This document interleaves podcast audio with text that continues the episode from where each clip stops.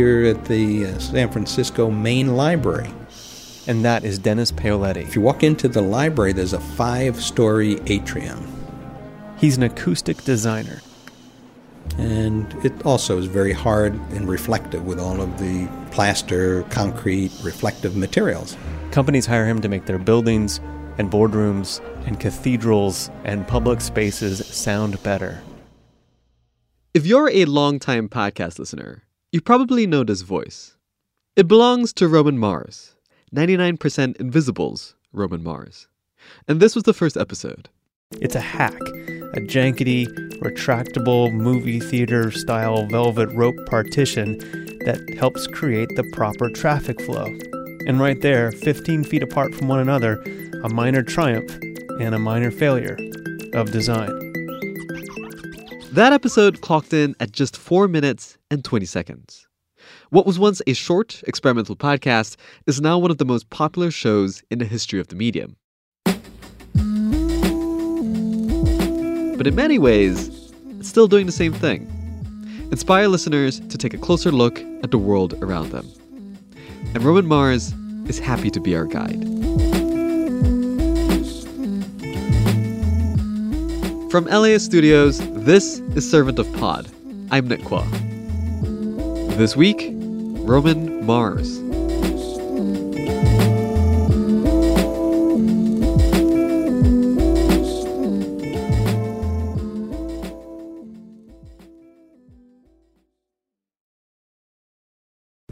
Imagine if you could charge your electric vehicle at the places you already love to eat, shop, and play.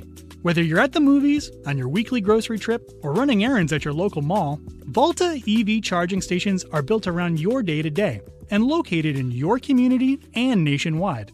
All you have to do is check in, plug in, and go about your day. It's EV charging made convenient. Download the Volta app to find your new favorite place to charge.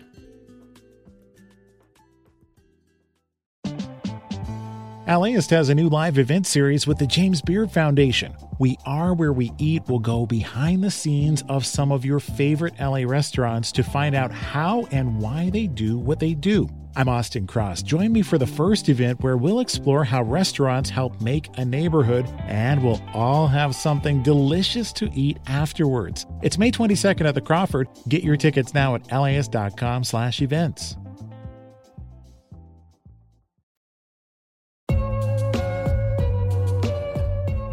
When Roman Mars moved out to California in the late 90s, he had no plans for fame. He just wanted a job. I applied to work at Pixar and uh, Oh, no way. and Google. hmm I mean, I was just looking for anything that was stable because there was no podcasting industry. There was no, and there was no work in public radio. It was pretty desperate. So I really was like ready to exchange all of it for some degree of stability. And I, I don't think I know this about you, but before you became a radio producer, what do you want to do? I wanted to be a scientist more than anything. I, I always loved science, and I went straight into grad school to study population genetics of plants. I didn't have a Mm. particular affinity for, for plants, but I loved genetics and evolutionary biology. So I thought I would be a researcher or a teacher. What about evolutionary biology was spoke to you at the time? I just liked understanding the world. I liked to understand where we are and Mm. how we got here. It just delighted me to read and learn, and I still do. That, that type of discovery was really, really Mm. important to me, and so I wanted to uh, be a part of it, or or at least see it up close of how it was done. Yeah, I mean, I'm sure there's a lot of lines to be drawn from that to the stuff that you do with 99% Invisible. Because you're like looking at physical structures almost through that kind of lens. Yeah, it's really not all that different. It really, I mean, grad school really taught me a way to think, and and when I first got into radio and journalism, I thought I would basically be a science reporter, but I I fell into this other stuff that I that I loved the the storytelling and the and the mixing and the putting music on stories and stuff like that, and and that ended up sort of dominating it for most of my career in the beginning. In 2010, Roman teamed up with public radio station KALW and the American Institute of Architects in San Francisco to create 99% Invisible, or 99PI. The show has gone from a side project made in Roman's bedroom to a fully staffed office in the Bay Area, paid for, in large part, by loyal listeners and wildly successful crowdfunding campaigns. In 2014, Roman founded Radiotopia, a collective of independent podcasts in partnership with the nonprofit audio platform PRX. It's been a pretty busy decade, and Roman says sometimes it feels even longer than 10 years. It's one of those things, that it didn't go by in the blink of an eye because there's been so many changes and iterations. And so the continuity of it and sort of the assigning of a date of its birth is really kind of weird to me. Yeah. Because each thing was its own moment. The first Kickstarter was its own moment. Like in a way, Yeah. it was born then.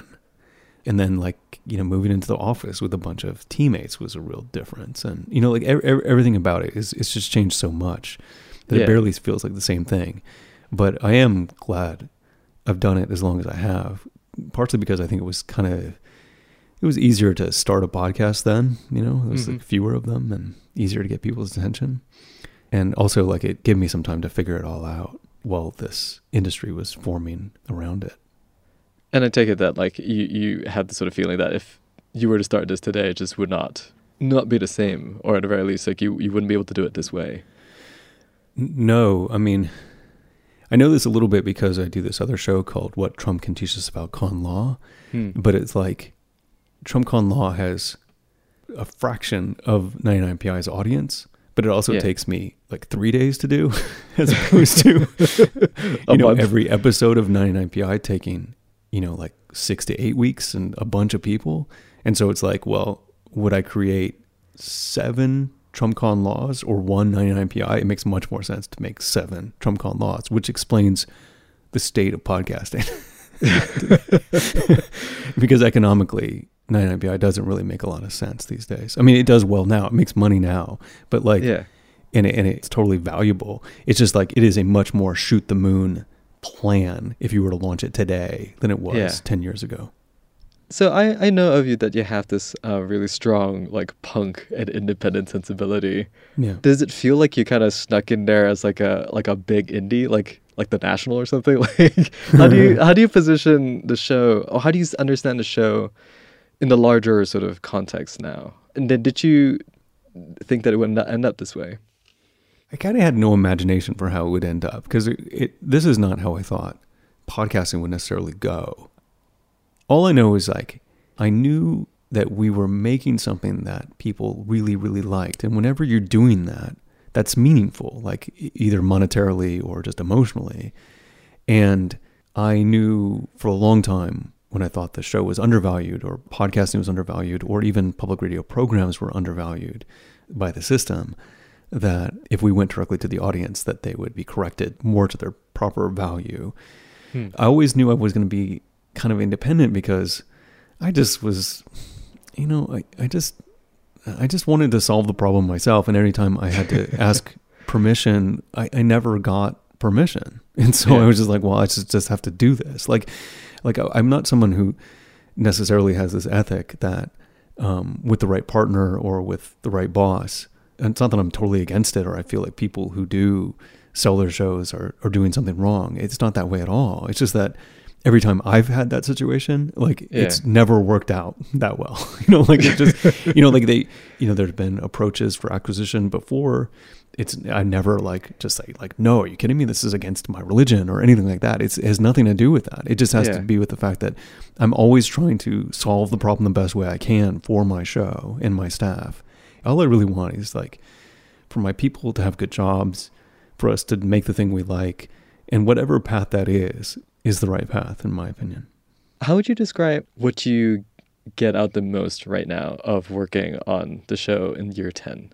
What is the thing that really um, draws you back to the work? Because I can barely fathom uh, a life where I'm working on the same thing for 10 Yeah. years, let alone like five years even.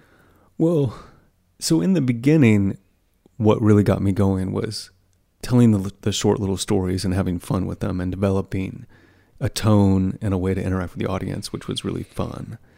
And then what really took over was solving the problem of making a thing when there was no industry to make a thing. You know, like there was no, and I was really into, I was really into the business of it.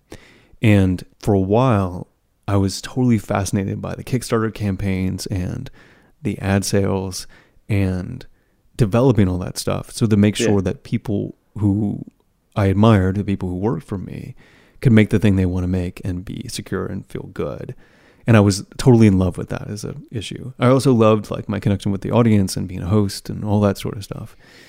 Now, I have to admit, the like solving the problem of the money is like less fun for me. It's just Is it because you figured it out? it's a little bit that I've figured out part of it, and also it's it's it's that thing where like I feel like I can't do it as well as other people can do it anymore. Like I love that people have figured it out. So now I think the things that excite me the most are just like I still love every episode. Like I put it out and I'm proud of it. I still like a really good interview where I read someone's book and they're brilliant and I have a really good time and you get into a flow with someone. Like I love that. I love really affecting the conversation on things. Like I love it can be its own kind of pain, but like whenever there's a flag thing in the world, you know, you know, you're, like you're still on. You're still on that, that horse. the proposed design consisted of a white field, that's the background color, with a with a city seal in gold in the center, flanked by two red roses on either side, and then the words World Port of the Pacific on top and and then the words City of Roses below. Oh my. I think I might have to go lie down. I love that we've had a show and I've created stories that have really changed the way people think about things and and moved a conversation forward and you know that's sort of fun. So so that stuff is pretty joyful. Most of it is the good interaction with the audience that you know kind of keeps me going. You know, I struggle with boredom a Yeah. lot. Um, so I'm curious, how do you keep going back and falling in love with this project year after year? the the great thing about journalism, which I didn't quite realize when I started that that's what I was doing, is that you get to become a little bit of an expert of a thing for a few weeks, and then you get to tell the story of it, and then you get to do something new. And so, a show like mine and journalism is the perfect antidote to someone who gets bored a lot because I don't really spend a lot of time on any one subject. And Yeah. for the most part, the things that I explore, you hear about as a listener, you know. And so sometimes I ask my opinion about something, and like, you know, what is your favorite building in Cincinnati? I actually have an answer for that, so that's a better Well, what, example. what's, what's the answer? I, the the first uh, reinforced concrete skyscraper is in the Ingalls building in Cincinnati. I have to I have to I have to actually fact check that before you put that on the air. But, but let's just say I think it's the Ingalls building. You can you can leave it you can leave all this Hemming and Hawing in, but but it'll be something like that. He's right, by the way. We checked. So it's not the material that wears on Roman. Rather, what gets to him is the rhythm of producing a weekly show. It's relentless, and when that pace gets to be too much, Roman's had some of his staff fill in, like senior editor Delaney Hall. This is 99% Invisible. I'm Delaney Hall, filling in for Roman Mars. Maybe you've heard a story like this how once upon a time, on the outskirts of the town where someone grew up or where they went to school, on the edge of the woods, there was a scary old asylum. Over the last few years, so many people have told me versions of this story. That's writer Sandy Allen. They wrote a book called A Kind of Miraculous Paradise about mental health care in America. And often, when somebody learns that I write about mental health, they will launch into their old asylum story how they used to break into one with their friends, or how someone they knew saw a ghost there. The details vary.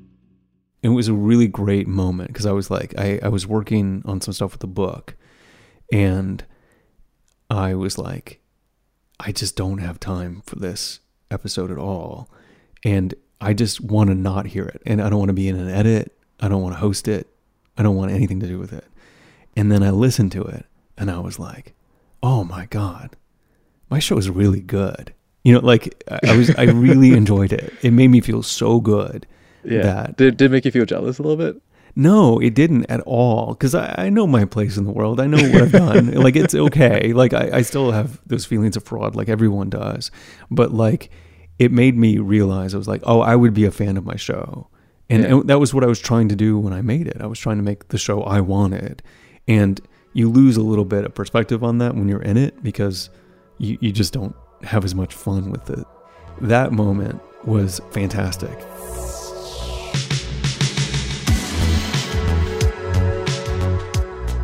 Has the popularity of 99pi totally killed Roman's indie cred? More in a minute.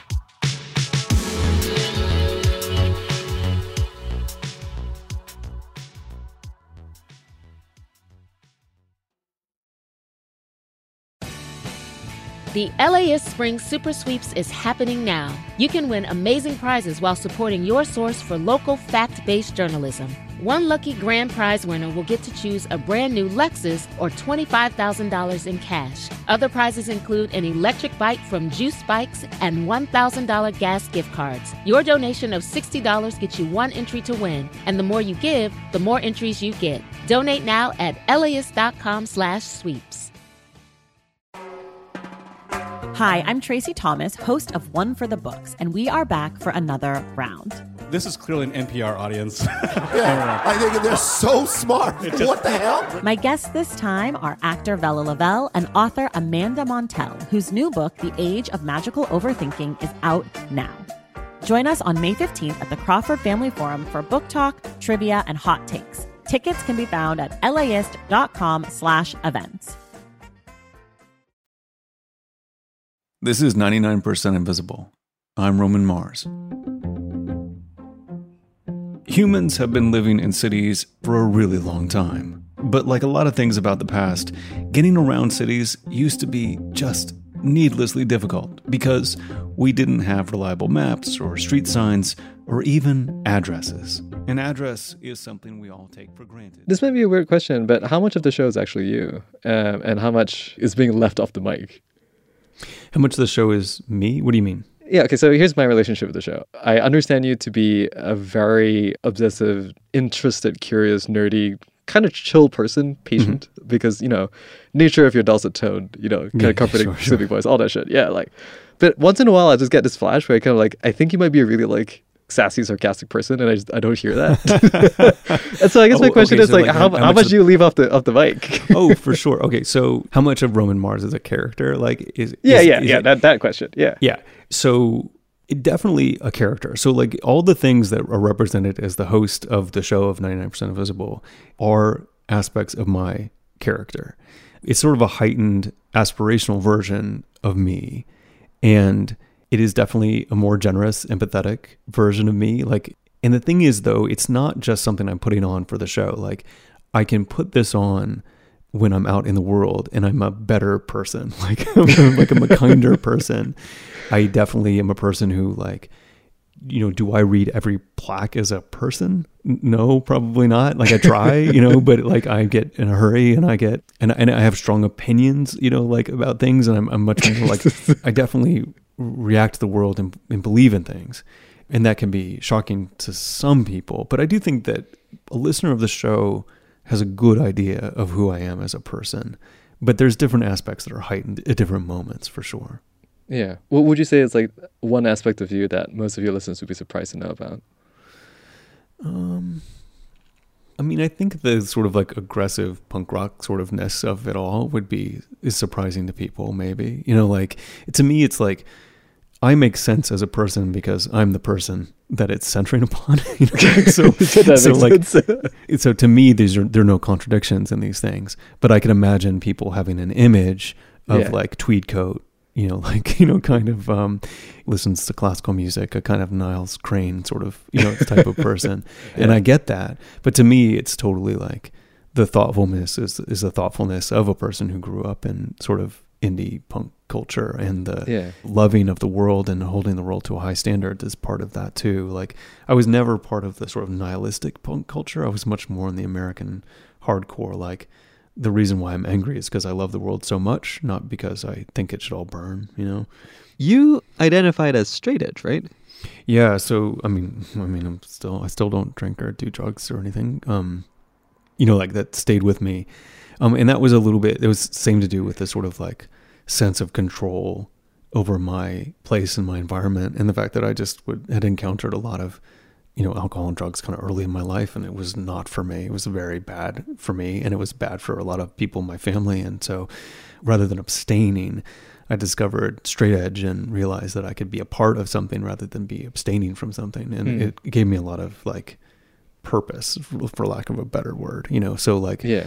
So a lot of those things are a huge part of who I am, and they're reflected in the show. Like, I think only recently did I do I allowed an announcer read for alcohol on the show. Just because of like COVID and I have to, you know, have to balance the books, you know, and so I Yeah. had to, had to let that go. But there was like for 10 years, I didn't do any alcohol of any kind because I just, not because I felt that anyone should live the way I do or I was really against it. I, I know and love people who enjoy alcohol quite a bit, but it was like, it didn't feel like it was genuinely from me. And that felt like against my ethic more than anything.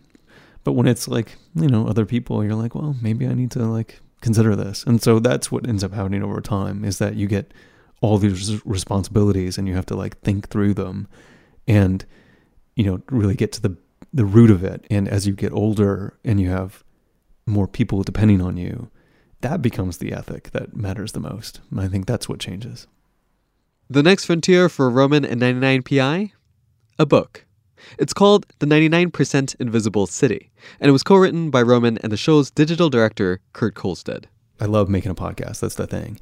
But there was a certain point where you have all this information and all this sort of worldview of like how 99PI approaches the world and realize that like if you oh i remember they did a show about revolving doors at one point and like is it episode 112 or like you do a search on it and you like and it's really just like it doesn't serve the information anymore to be locked up in this linear audio format over 10 years. It, i mean it was just really like the the reason why is because there was a reason for it to exist and before this point the, the show did the job. And and now it was failing to do the job when you wanted to like really like access and enjoy the information and uh, and the stories. And so um so the book just made a ton of sense you know? And it was also just like there's a certain point where you're like you know as, as big as podcasting is there's still like a huge percentage of the world you're not reaching. I just really wanted to like have 99pi as a concept reach more people.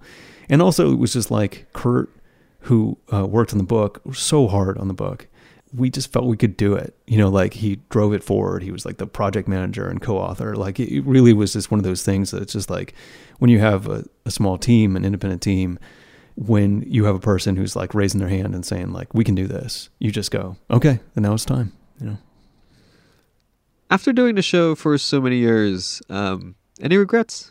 Any anything that you would have done differently, maybe? Well, yeah, I mean, I don't live.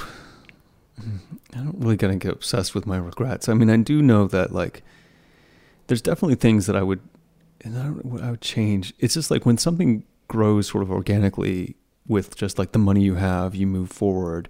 You don't have a a strategic plan in mind, you know, like, and so Yeah. you know, especially as all this stuff is falling apart and there's no office, for example, it's like, well, why did everyone have to be out here? Why didn't I just build the team from all over all the time? Because clearly you can do it, you know? And so it was kind of like there, there was that.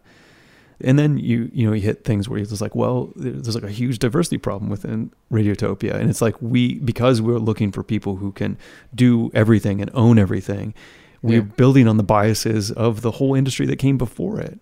And it's really hard to fight it. It's not an excuse to not keep fighting it.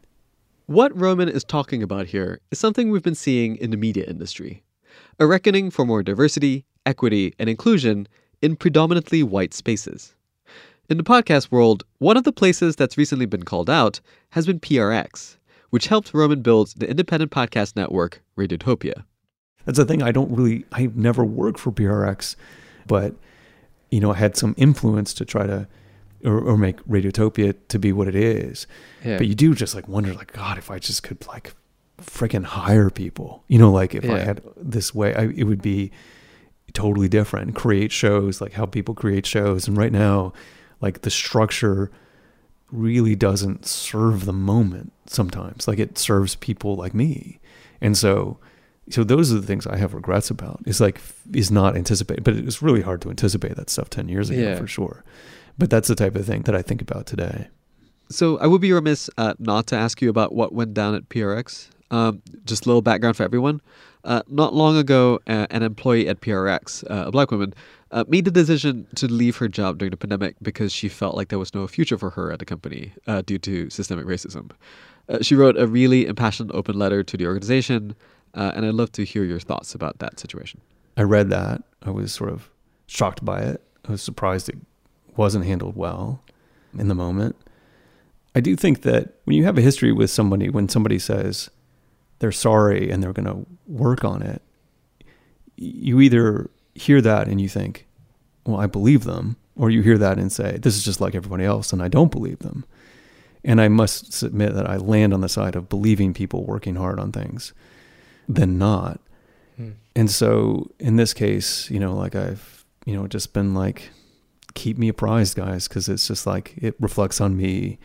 It reflects on the show. We felt the need to talk about it a little bit as a show. On the 99PI website, Roman put out a statement in support of the employee who left PRX. In his statement, Roman described how he and his staff have been discussing the inequities in their own show and how they're hoping to improve it through initiatives like rethinking staff structure, increasing the diversity of voices in their stories, and better pay for freelancers.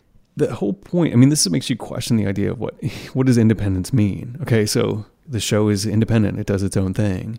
But like what other people do affects it and so like how independent is it really you know like what does that mean and i you know i don't know and that's all this stuff is sort of swimming through my head right now and i don't have a good answer for you you know it's mm. just to me the part about independence that matters is if i see that anybody who i work with is not behaving in a way I'm proud of, then me working with them is always on the table, you know. Mm.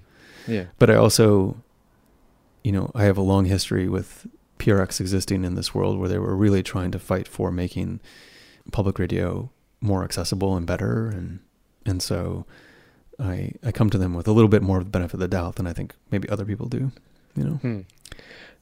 Do you to what extent do you think about like your legacy and do you see 99% Invisible at this point as a sort of like some of your life's work? Do I think about my legacy? I don't really think about my legacy all that much. Um, so, so like you know, fifty years from now, like what people think about Roman Mars, like you don't have an opinion of how people want to think about Roman Well, I have an opinion that I want them to think well of me. You know, like that I was like a fair person and a kind person, um, and that the show was good. So yeah, I think there's that. I think over the time, you know, like five years ago, I think the show really defined me. And now I feel like I could do something else, you know, and it would be okay. Hmm. Or like not work for once. that would be okay. like it's not, it's not as important in the broad sense of my life, even though I do truly still love it. It's just, yeah. you know, my best days are the days where we have an edit and there's a, a new story. I haven't heard any part of it yet. We're we're doing the read to tape, and it's just like, oh, this is so good. That I mean, that puts me in a good mood, and I just want as many days like that as possible. That's what I want the most. Roman, thank you so much for taking time to talk to me. Really appreciate it. It's my pleasure. Thank you so much. I appreciate it.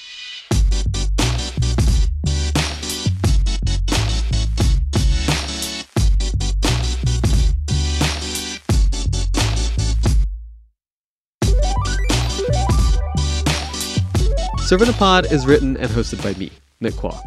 You can check out more episodes at laist.com slash servantofpod. The show is produced by Andrea Aswahe, Jessica Alpert, and John Parati at Rococo Punch. Web design by Andy Cheatwood and the digital and marketing teams at Southern California Public Radio. Logo and branding by Leo G. Thanks to the team at LAist Studios, including Christian Hayford, Taylor Kaufman, Kristen Muller, and Leo G. Servant of Pod is a production of LAist Studios. Okay, favorite Dischord band. Jawbox and Shudder to Think. I loved that sort of the, the third generation of. Um, that's when I came in. So like Jawbox, Shudder to Think, Circus Lupus, the early '90s. I needed to find something besides Fugazi because everyone kind of owned Fugazi. but like if if you were to say, you know, like when you're asking about my legacy, if somebody says, you know, 99PI or Roman Mars is like the Fugazi of the Dischord of podcasting, I would be like, that's a fine legacy. I'm totally good with that. You know, like. yeah, no, fuck it. Let's, let's put it in the show notes. this all goes in, Nick. All right, no, yeah, we'll, we'll put it right after the credits. Be dope. It all goes in. You have to put it in.